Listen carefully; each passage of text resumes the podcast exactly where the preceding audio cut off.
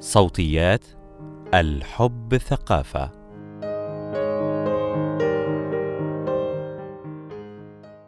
احتياجات جسدك الخاصة وتحدياته ليست عذراً لعدم الاستمتاع بجسدك والتعرف عليه من خلال إمتاع الذات الاستمناء.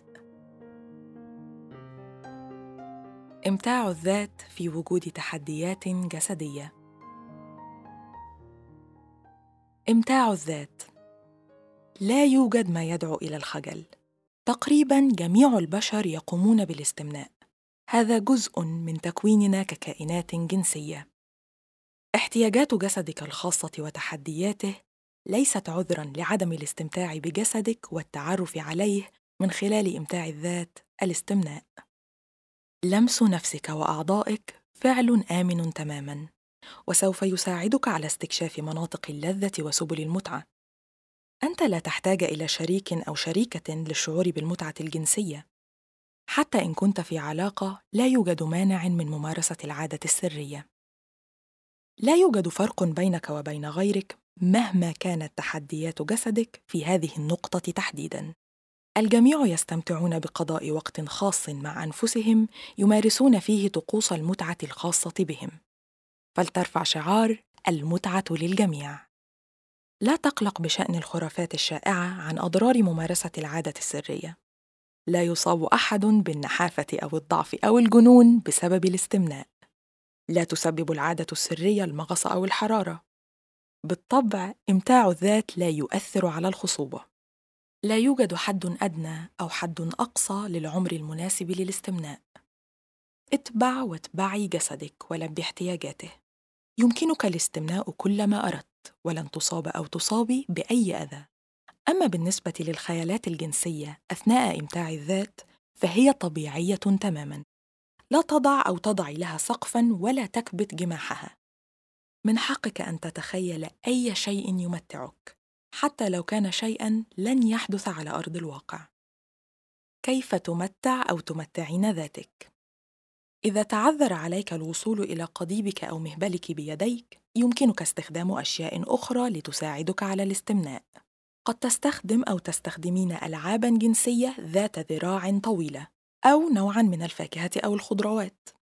يمكنك الاستمناء بدون استخدام يديك من خلال حك جسدك بالمرتبة أو الوسادة أو فوطة. هناك طرق كثيرة مبتكرة لإمتاع الذات ويمكنك ابتكار المزيد ليناسب جسدك واحتياجاته. حاول وحاولي ممارسة العادة السرية في مكان يعطيك قدرا من الخصوصية والاسترخاء. لا تتعجل أو تتعجلي. خذ كل الوقت الذي تحتاجه للاعتياد على جسدك. الجميع يستخدمون الخيال والصور المثيرة والمزلقات لزيادة الإحساس باللذة. إذا كنت في علاقة لا تخجل أو تخجلي من طلب يد العون من شريكك أو شريكتك. الكثيرون غيرك يستمتعون بالاستمناء المتبادل مع شركائهم. إذا لم تتمكن من الحصول على انتصاب إذا لم تتمكني من الشعور بالاستثارة بمداعبة البذر لا تقنط ولا تقنطي. هناك مناطق كثيرة بالجسد للاستثارة واللذة. لا ترهق أو ترهقي نفسك. الكثير من الناس يحتاجون أكثر من محاولة لينجحوا في الوصول للنشوة. الصبر مفتاح النجاح. البعض يستشيرون طبيبا أو طبيبة ممن يثقون بهم. الخصوصية.